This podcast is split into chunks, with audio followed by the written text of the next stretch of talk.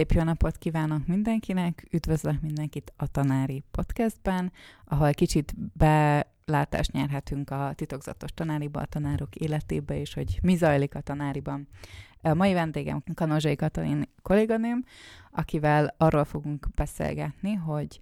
egyrészt hogyan lett tanár, miért lett tanár, és az IKT eszközök oktatás folyamán való használatáról is fogunk beszélgetni. Úgyhogy Kati, először is köszönöm, hogy elfogadtad a meghívást, és kérlek egy pár mondatban foglald össze, hogy hogyan lettél tanár, és hogyan kerültél erre a pályára. Köszönöm szépen a meghívást, és köszöntöm a hallgatókat. Hogy miért lettem tanár, nem akartam tanár lenni, és igazából a véletlennek köszönhető, hogy mégis az lettem, mert az egyetemen ugye szükség volt a kreditekre, és csak ezért kezdtem el a tanárképzést is, mert azért plusz 50 kredit járt, de végül egy szeminárium hatására döntöttem úgy, hogy igazából ez egy csodálatos pálya, egy óriási nagy kihívás, és akkor döntöttem el, hogy szeretném magam kipróbálni tanárként is. Klasszikus módon nyelviskolákban kezdtem el az egyetem mellett dolgozni, és aztán a diplomaszerzés után 2008-ban kerültem az állami közoktatásba, és öt évet dolgoztam spanyol tanárként ott, akkor még nem vállaltam osztályfőnökséget. Aztán kicsit másképp alakult az életem, elmentem a közoktatásból, és felnőtt oktatással foglalkoztam nyelviskolában, saját nyelviskolát nyitottam, és nyelviskolában dolgoztam, és aztán végül szintén személyes okokból megszületett a kislányom, és akkor úgy döntöttem, hogy kellene egy ismét egy olyan munka, amit délelőtt lehet végezni. Ugye a nyelvoktatás a magánszektorban ez általában este történik. Így hát akkor tulajdonképpen megtalált az a lehetőség, hogy a Budánsz József alapítványi gimnáziumba jöhettem óraadó tanárként, és azóta is itt vagyok, és most már nem csak, hogy spanyol tanítok, hanem osztályfőnök is vagyok. Nagyon érdekes, hogy hogy tévedtél erre a pályára, de én nagyon örülök neki, hogy itt vagy, meg szerintem a gyerekek is. És akkor most először egy, erről az osztályfőnöki szerepről kérdeznének egy kicsit. Az osztályfőnöki munkakör azért nagyon sok szépséggel is jár, de azért vannak benne nehézségek is. Neked mik a legnagyobb kihívások? Hát az aktuális kihívás az mindenképp az, hogy hogyan támogassuk a gyerekeket annak érdekében, hogy a tanulásra koncentráljanak, és ne mondjuk a bulizásra, vagy hogy így próbálják olyan keretek közé szorítani a bulizást, ami még nem megy a tanulás, meg az egészségük rovására, mert sajnos most kimondva a kimondatlanul, azért azt tudatosítani kell, hogy mindig is, de most talán még inkább jellemző az, hogy a bulikban mindenféle tiltott szerek is jelen vannak, és ez egy ez egy óriási kihívás, hogy meddig az én hatásköröm, meg meddig mehet egy osztályfőnök bele abba, hogy a gyerekek egyébként mit csinálnak a tanórákon kívül a szabadidejükben. Igen, ez egy nagyon fontos téma, meg nagyon nehéz téma is, de talán pont terepe van annak, hogy hogyan kommunikál az osztályfőnök mind a diákokkal, az osztályával, mind a, a szülőkkel, és egyébként a kollégákkal is. Neked milyen technikáid vannak, milyen gyakorlataid vannak így a hatékony kommunikációhoz, a diákokkal, illetve a szülőkkel? Igazából szerintem a kulcs az az őszintesség. Tehát én azt gondolom, hogy egyrészt a diákokkal is nagyon fontos őszintén kommunikálni a saját szintjükön, de hogy ha érzik azt, hogy, hogy ezt valóban meggyőződésből mondom, és elmondom azt, amit gondolok, nyilván még egyszer mondom a saját szintjükön, de hogy így elmondom azt, amit őszintén gondolok egy témáról, akkor ez ez hatásos, mert ez tud meggyőző lenni. És ugyanez van a szülőkkel is, hogy én nem tehát, hogy nem köntörfalazok, de megint nyilván meg kell találni azt a kommunikációs keretet, amiben valamilyen információt át lehet adni,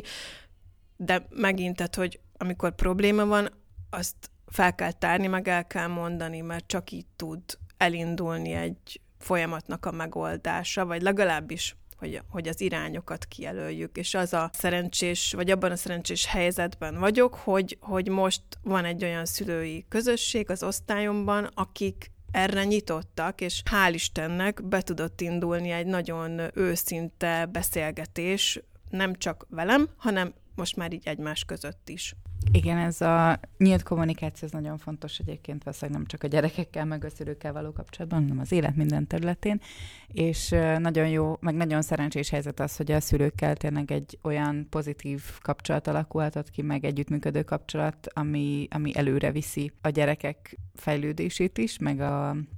közös kapcsolatot és a közös munkát, mert ezért az nem mindig adott. Akkor itt ragadnám meg az alkalmat arra, hogy megkérdezzem, hogy a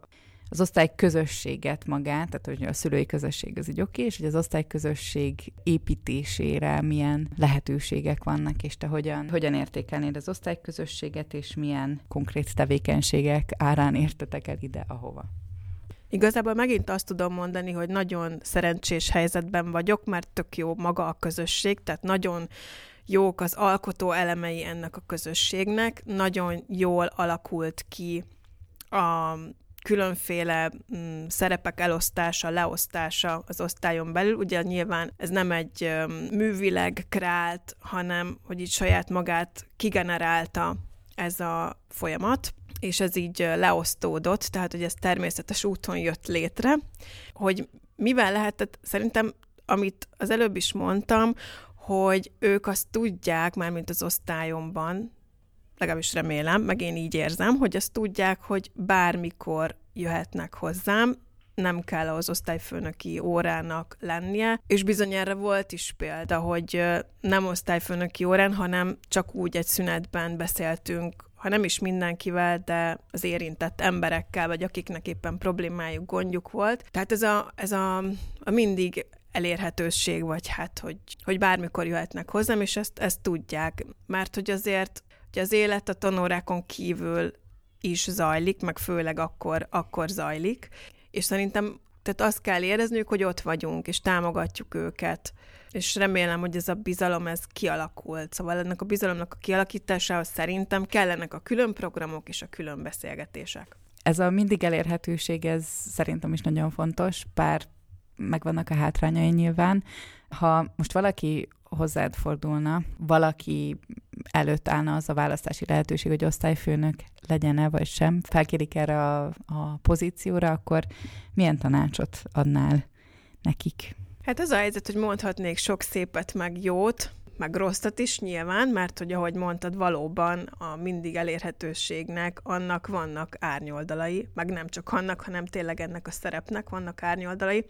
de azért nem akarok konkrét tanácsokat mondani pro-kontra, mert hogy ez olyan, mint a, mint a gyerekvállalás. Tehát az ember sok mindent elolvas, meg meghallgat, és akkor mondják, hogy ó, majd nem fogsz aludni, de ezt úgy sem tudja az ember addig elképzelni, míg bele nem kerül abba a helyzetbe, és ez ugyanígy van számomra az osztályfőnökséggel, hogy nagyon szép mm, elképzeléseim voltak, hogy majd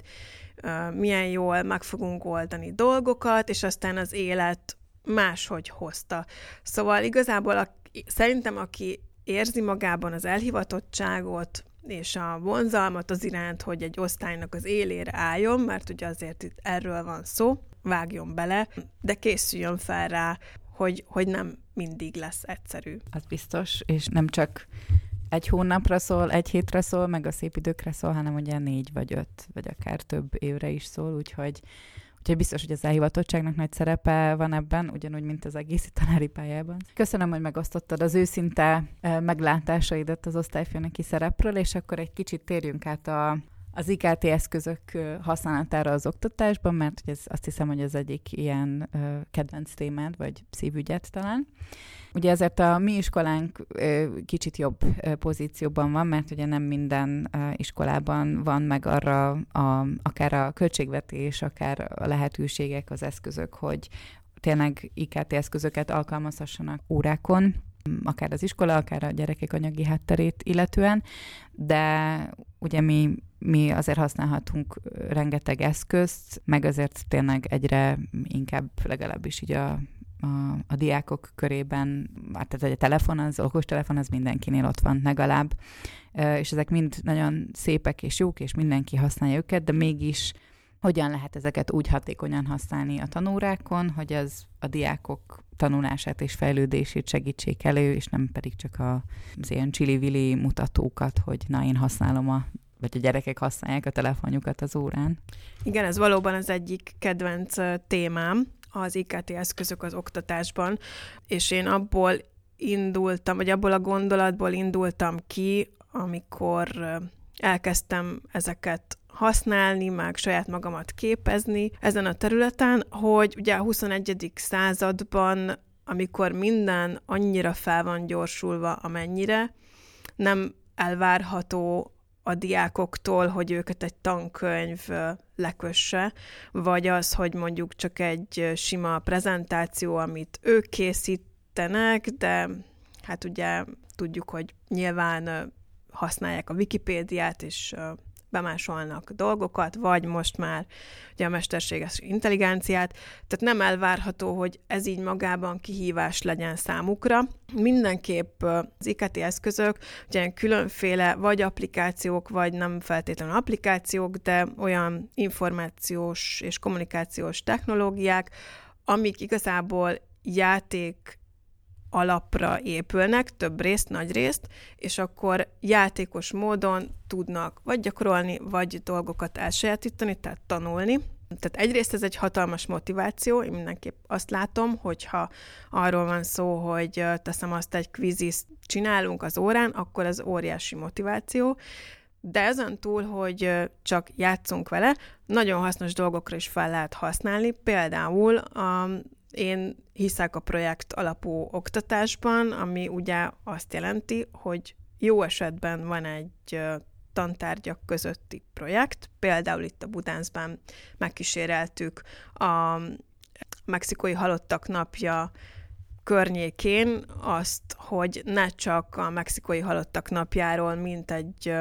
kulturális eseményről beszéljünk, hanem akkor nézzük meg matematika órán, hogy a maják milyen hagyományokat, vagy milyen számításokat hagytak hátra. Ugyanúgy nézzük meg földrajz órán, hogy hol is éltek a maják, nézzük meg történelem órán, hogy mi minden mást a matematikán túl köszönhetünk nekik. Tehát körbe lehet járni ezt a témát, és utána még akár azt is meg lehet csinálni, hogy fordítsuk le angolra,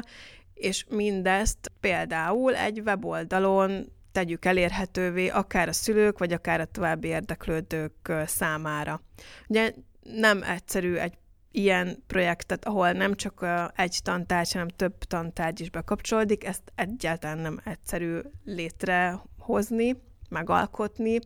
kivitelezni, de hogyha van egy olyan tanári közösség, mint amilyen szerencsére itt az iskolában is van, és a többi kolléga, vagy több kolléga is nyitott ezekre a feladatokra, vagy ezekre a projektekre, akkor egy nagyon szép eredmény születik belőle, és a gyerekek ugye azon túl, hogy tanulnak, azon túl ezt élvezik is, hiszen különféle termékeket hoznak létre a tanulási folyamat során. Szóval leginkább a motiváció az, amire a motiváció felkeltésére, fenntartására, amivel egyébként is elég sok baj van, vagy nehézségünk van, úgy gondolom, arra nagyon jól lehet használni ezeket az iket és eszközöket, és ez ugye nem azt jelenti, hogy akkor ezután minden órán, nem tudom, laptopon dolgozunk, és weboldalakat készítünk, és játszunk, bár a gyerekek nagyon örülnének neki, hanem csak, hogy így beépítjük, integráljuk a, a, a tanórákba. Ez nagyon fontos, meg az is, amit így pont a projektek alapján, vagy kapcsán kiemeltél, hogy fontos az is, hogy a kollégák között meg legyen a nyitottság, és a, hát valamilyen szinten a kompetencia is, ugye így az IKT eszközök használatára, mert azért ez nem feltétlenül adott, vagy egy bizonyos generációnak ez még nem jön ilyen nagyon természetesen. Te hogy látod, hogy vannak-e olyan programok, lehetőségek, továbbképzések arra, hogy esetleg a tanár társadalom is megtanulja az IKT eszközök használatát, és és az órákba való beépítését, főleg, hogy ugye most azért eléggé felgyorsulnak az események, most például ugye ez a mesterséges intelligencia az, amivel mindenki foglalkozik, de mondjuk egy-két éve meg, meg nem ez volt. Igen, bocsánat, még egy pillanatra visszacsatolnék a projekt ö, oktatáshoz. Ugye egy nagyon fontos dolgot nem emeltem ki, pedig ki kellett volna, hogy az értelme még a projekt alapú oktatásnak az is, hogy a munkavilágában folyamatosan ezt fogják csinálni. Tehát folyamatosan az lesz a dolguk, hogy másokkal közösen együtt valamin gondolkodjanak, valamit megoldjanak és létrehozzanak. Tehát azt gondolom, hogy ennél életszerűbb oktatási forma nincs. Én nem hiszek a frontális oktatásban, illetve úgy a frontális oktatásban, hogy kizárólagos legyen az. Tehát szerintem szükség van nyilván főleg bizonyos tantárgyak esetében, de aztán maga a begyakorlási fázis, maga az elsajátítási fázis, az szerintem tökéletesen tud működni projektként. És akkor visszatérve a kérdés, hogy hol lehet, meg hogy lehet, hát ez folyamatos tanulás szerintem mindenki számára, és soha nem késő elkezdeni, ezt azoknak üzenném, akik félnek tőle, hogy úristen számítógép, meg úristen internet. Általában ezek nagyon egyszerűen kezelhető felületek egyrészt, másrészt meg ne féljünk akár a gyerekektől is segítséget kérni. Ha megakadunk, nekem is volt ilyen, ez egyáltalán nem szégyen, ők örömmel jönnek és kisegítenek, hogyha ha baj van. Nagyon sok program van, ahova a tanárok jelentkezhetnek, ingyenes képzések is általában, illetve ha nem ingyenesek, akkor sok esetben akár Erasmus plusz program keretén belül is lehet ösztöndíjjal pályázni ezekre a tanfolyamokra. Ezek mindig nagyon inspirálók, hiszen egyrészt tanulunk, másrészt megismerkedünk más országokból érkező kollégákkal, és végül mindig az a konklúzió, hogy bár különböző országokból vagyunk, különbözőek az oktatási rendszerek, de a problémáink azok hasonlóak. Nekem még az merült fel kérdésként, hogy, vagy bennem, hogy a diákok nyilván nagyon örülnek neki, amikor használhatják mondjuk a mobiltelefonjukat az órán, és éppen most nincs rájuk szólva, hogy de miért van, miért nyomogatott, stb. De hogy vajon ők mennyire ismerik azt fel, hogy oké, okay, hogy kahútozunk, oké, okay, hogy kvízis csinálunk, vagy most éppen prezentációt kell csinálni, vagy valami, de hogy ezt mennyiben tudatosítják, hogy ezzel ők tanulnak, vagy mennyire marad meg bennünk az, hogy úgy igen, ezt már láttam egy kahút kérdésben, és ott rosszul válaszoltam, de ez lenne a, a jó válasz, tehát hogy ezt így mennyire tudják hasznosítani ők Szerintem nem, nem tudatosítják, de ez nem baj. Én ezt nem gondolom, hogy tudatosítani kell azt, hogy ó, hát akkor amit most csinálok, az majd 15 év múlva milyen jó lesz, hogy ezt a készséget, ezt elsajátítottam, vagy találkoztam ezzel a problémakörrel. Szerintem ez nem baj. Az, amit mondtál, hogy mondjuk, ha látnak egy kahút, vagy egy kérdést, és akkor rájönnek, hogy ó, ez volt a kahútban, az biztos. Tehát, hogy, hogy ilyen szintű felismerések vannak, hál' Istennek, de az meg, hogy nem tudatosítják, hogy most együtt közösen létrehoztunk egy weboldalt, és ez majd milyen jó lesz, hogy tudtam egy ilyet csinálni, vagy milyen jó az, hogy tudok egy podcastet szerkeszteni például. Ez nem, nem baj, hogy nem tudatosítja, hogy valójában erre milyen nagy szüksége lesz, vagy lehet a jövőben. Ez tipikusan szerintem az a kérdéskör, amikor megkérdezik matek órán, töri órán, akármi, hogy bústulan, én ezt mikor fogom használni az életben, és lehet, hogy nem pont így szó szerint, vagy copy-paste ugyanezeket a formulákat, de a sémákat igen, és így ez a legfontosabb. Kati, nagyon szépen köszönöm, hogy ma a vendégem voltál, mert én például nagyon inspirálónak éreztem a beszélgetésünket. Beleéltem magam én is így a, a projektekbe, meg, meg akár az osztályfőnöki szerepe is. Úgyhogy nagyon szépen köszönöm, hogy beszélgettél velem, velünk. Hát nagyon sok kitartást és további szép élményeket kívánok a, az osztályfőnöki és tanári pályát során. Nagyon szépen köszönöm, és köszönöm szépen még egyszer a meghívást és a lehetőséget.